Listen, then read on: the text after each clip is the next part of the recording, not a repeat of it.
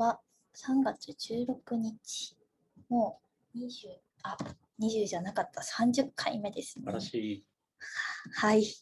継続すごいです。ということで、海外情報メディアメユニオンクリップの、えーメンバーのゆゆです。毎晩23時から15分間、ゆるく海外ネタをリーダーのシュートさんと一緒に一日の終わりにお届けしています。今日取り上げる話題は、キャッシュレス対応のレジ、新端末が日本に上陸というのと、えっと、広がる宇宙産業というこの2つについて紹介します。昨日どちらからやりましたっけ？ゆうさんからやったので、今日は僕からいきましょうかね。はい、お願いします。はいえー僕は3月16日ビジネスインサイダーの記事を持ってまいりました。えー5万円未満で Suica を含めたキャッシュレス対応レジを導入できる、えースクエアターミナルが日本上陸ということで、まあこのスクエアターミナルは何かということなんですけれども、まあ、あのクレジットカードだったりとか、まあ、電子マネーでの決済端末ですね。あのこれがですね、えっと日本円の直販価格で4万6980円、かっこ税込み。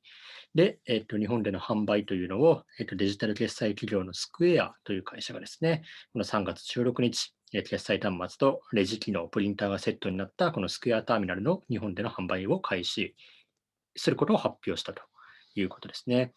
アメリカでは2018年10月に発表されていて、価格は299ドル、日本,、えーと日本円で3万3000円ほどですね。なので、日本での販売価格とはだいたい1万3000円ほどの差があるんですけれども、ま、この日本版とアメリカ版の主な違いは、えっと、Suica などのね、タッタッチ方式の電子マネーに対応している点になりますということなんですよね。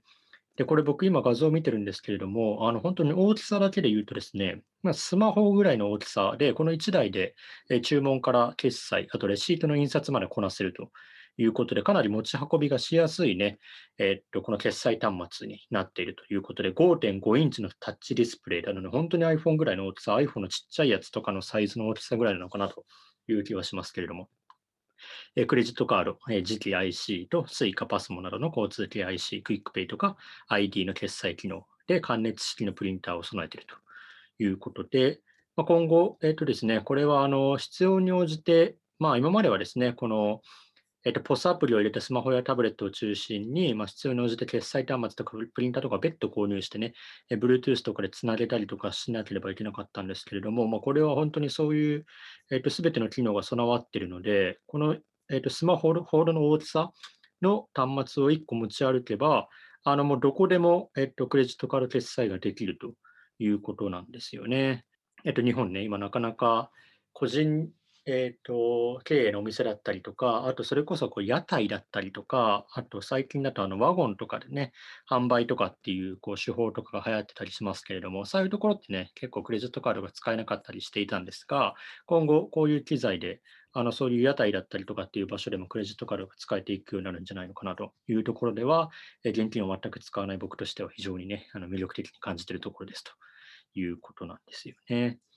まあ、ただですね、これがそのどれだけ、えっと、事業者に広まっていくかっていうのは、まあ、このこういう端末があるから、えっと、事業者の人たちは、えっと、クレジットカード決済をこう取り入れていこうというふうに考えるかどうかって言われるとちょっと微妙な気はしていて、というのもそもそもそも個人経営だったりとか、えそういう方たちが、えっと、クレジットカード決済に対して後ろ向きなのは、やはりこの店舗側が支払な支払わなければいけない、えっと、カード会社への手数料というのがありますよね。これあのカード会社の手数料というか、まあ、皆さんクレジットカードを利用したときに、えっと、皆さんのこう、えっと、購入金額に、えっと、クレジットカード使用の手数料が上乗せされて支払うということはないんですけれども、クレジットカードを利用すると、えっと、カード会社にですね、店舗が手数料を基本的には支払っています。なので、10万円の商品を購入していても、まあ、現金で買われたときとクレジットカードで購入されたときでは、店舗の売り上げが変わってくるということですよね。で、まあ、その割合、パーセンテージが個人経営の飲食店の場合だと多い場合が多いんですよね。まこれは、えっと、どのクレジットカード会社に加盟しているのかによって変わってくるんですけれども、平均的な相場で言うと、えっと、法人や個人は、えっと、3.6%から5%。で全国チェーンのコンビニは1%前後、百貨店デパートは3%前後なんですけれども、個人経営の飲食店になると、数字が4%から7%前後という形に少し跳ね上がるんですよね。まあ、そういう背景もあって、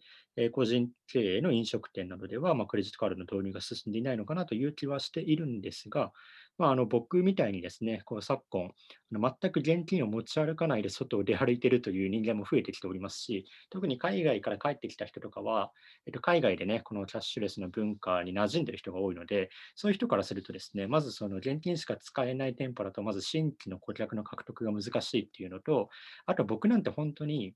あの、なんていうんですかね、こだわらない、えー、とものの、えっと、消費に関しては、もうクレジットカードが使えるっていうだけでその店を選んだりとかするので、あのリピーターになるお客さんもね、まあ、一定数いるということですよね。なので、この7%の金額を渋って、まあ、月に1回買い物に来てくれるクレジットカードを使って買い物に来てくれる人をこう捨てるのかどうかっていうのは、今後、店舗側がしっかりと考えていかないといけないのかなというふうに思いますが、まあ、こういうテクノロジーが入ってきたりとかすると、まあ、徐々に徐々にね、あと日本でもこうクレジットカードが使えるシーンが増えてきそうで、えー、とそれは僕としては非常に大歓迎なのですごく嬉しいニュースかなというふうに思って持ってまいりました。はい、どうもありがとうございます。あそうですね。なんか私もこう現金持ち歩く必要ないかなとか思いつつ、あのうろうろしたりするんですけれども、結構ありますよね。現金しか使えないところって。そうですよね。それこそゆいさんはどうなんですか？あの、こう、まあ、あの、言い方があれかもしれないですけど、こう、まあ、地方だったりするじゃないですか、住んでらっしゃる方はい。は。結構僕はい。の勝手なイメージだと、地方に行けば行くほど、あまりクレジットカード使えるお店が少なくなっていくみたいなイメージがあったりするんですけど、いかがですか？うん、私もそういうふうに思いますね。やっぱ東京に行くと、あ、全然現金使わなかったってなるんですけれども、こちらにいると、あ、現金しか決済できないんだって思うことが結構あります。そうですよね。だからまあ、こういうテク新新しいテクノロジーとかっていうのも、まあ、あの導入しやすいですからね、本当にスマホほどのサイズで、あの全てうん。こうカード決済もできれば、交通系 IC カードも使えるっていうもので、価格も5万円ということで、そこまでね、こう高額な出費でもないかなというふうに思いますので、なんか本当に切実に僕が増えてきてほしいなって思うんですよね。もう本当嫌なんですよ。あの、お金取りに家に帰るのとかすごい恥ずかしいんで。そうですね。まだまだこう現金を持ち歩かなければいけないのかななんて思ったりしますが、でもそのさっきね、シュートさんがおっしゃっていたように、屋台でも使えるようになるっていうのが、もっと、いや、これは進めばいいなと本当に思いました。本当そうなんですよね、ね。めんどくさいですよね。屋台なんか特にこう暗かったりして、お金もよく見えないし、じゃらじゃらさせるのも嫌だし。本当そうなんですよ。もう、あの、なんていうんですかね、ピピッとこう買い物ができれば、屋台で気軽にね、えっと、買い物しようという気にもなるので、ぜひね、導入してほしいなと思いますし、これ結構、あの、審査緩いみたいなんですよ、導入の。うんなので、うん屋台とうんかね、たまにこう、まあ怪しいですけど、そのバックボーン的なところは、あの、そんなはい。ところでも通るんじゃないのかなっていう気はするので、ぜひうん導入してほしいなとは思いますよね。そうですね。なんか、もし間違ってたら申し訳ないんですけども、おそらく政府がそういう、えっと、電子決済導入のための補助金をこうやってた気がするんですよね。でも、そんな気がするんで、まあ、もしあの導入される方は、ぜひこう補助金なんかも調べてみるといいのではないかなというふうに思います。ね。はい。ということで、じゃあ、私の、えーと、話題をご紹介したいなというふうに思います。えっと、昨日に引き続き、今日も宇宙のことを取り上げたいと思います。昨日は宇宙のゴミ回収において一番進んでいるのは日本企業ということを取り上げました。で、えっと、今回はですね、宇宙の産業について、産業というか、まあ、今後の産業という感じですね、と取り上げたいと思います。で、えっと、宇宙産業への民間進出っていうのは、今取り上げられているようなスペース X などロケット開発だけにはとどまりませんということで、えーと、例えば今注目されているのが、うんと、アメリカのテキサス州のヒューストンを拠点とする民間の宇宙開発企業アクシオンスペースまたはアクシアムスペースというふうに呼ばれるんですけれどもこれがとても注目されています。で、えっと、アクシオンスペースは NASA から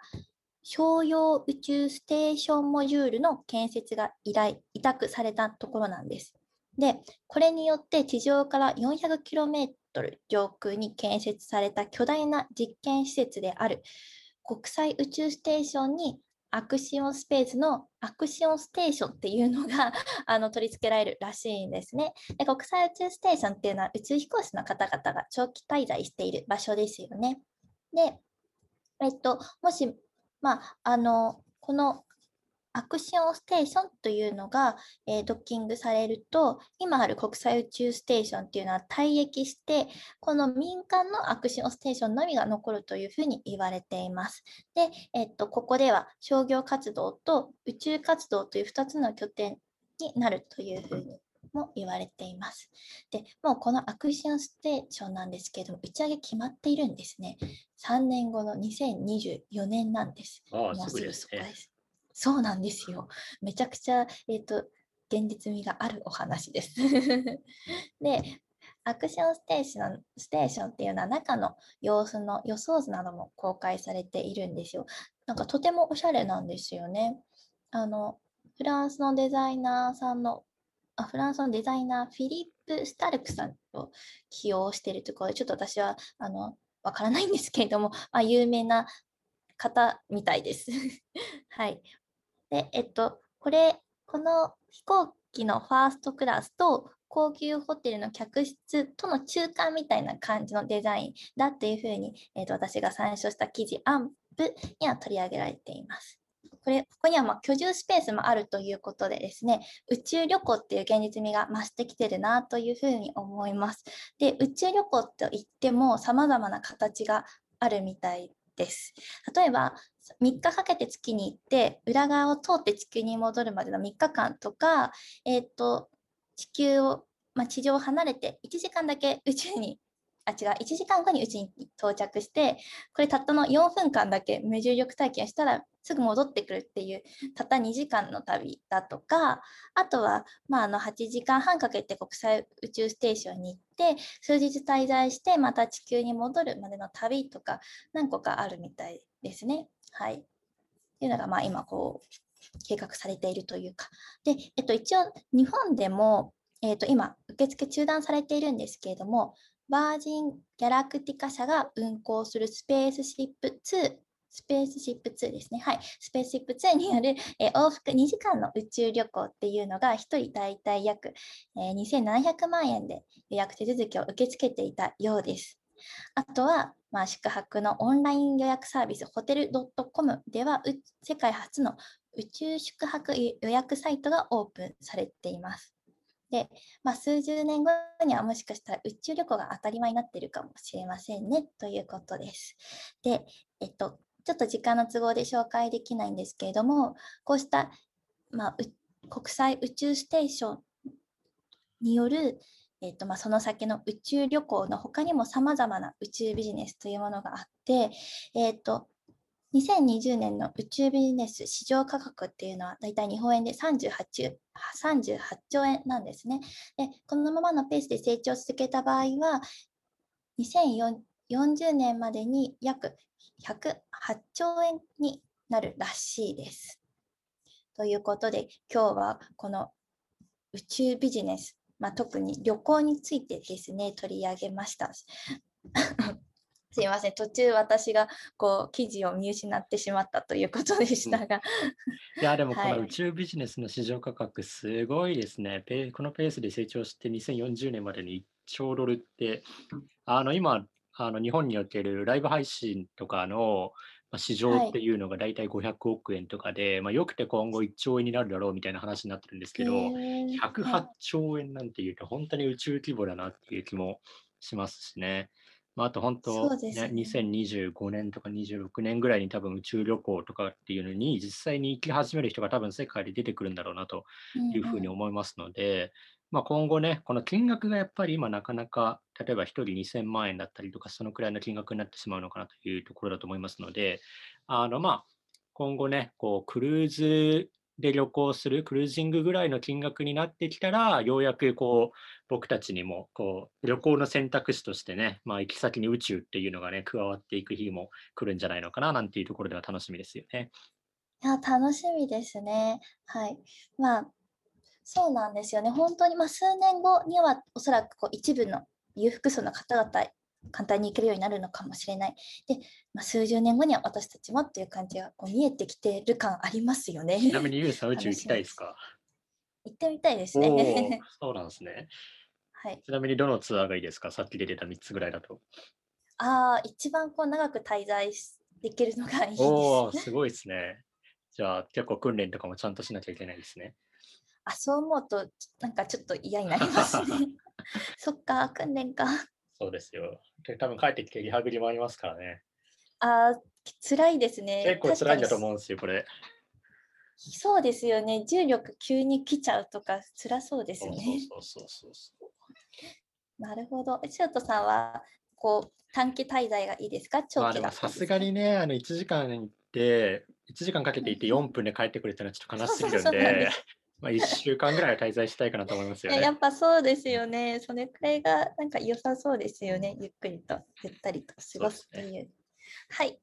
では、今日は、えー日本に上陸するキャッシュレス対応のレジ、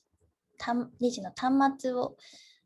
紹介しました。それと、広がる宇宙産業ということで、えっと、特にホテル、ツーリズムなどに対関してですね、紹介しました。で参照した記事のリンクを貼ったノートの URL をあさって19時にユニオンクリップツイッターにアップします。シュートさんか私のツイッターからユニオンクリップのツイッターにアクセスできるのでよかったらご覧ください。明日も23時からよろしくお願いします。ということでおや、はい、よろしくお願いします。おやすみなさい。すみなさい、失礼します。失礼し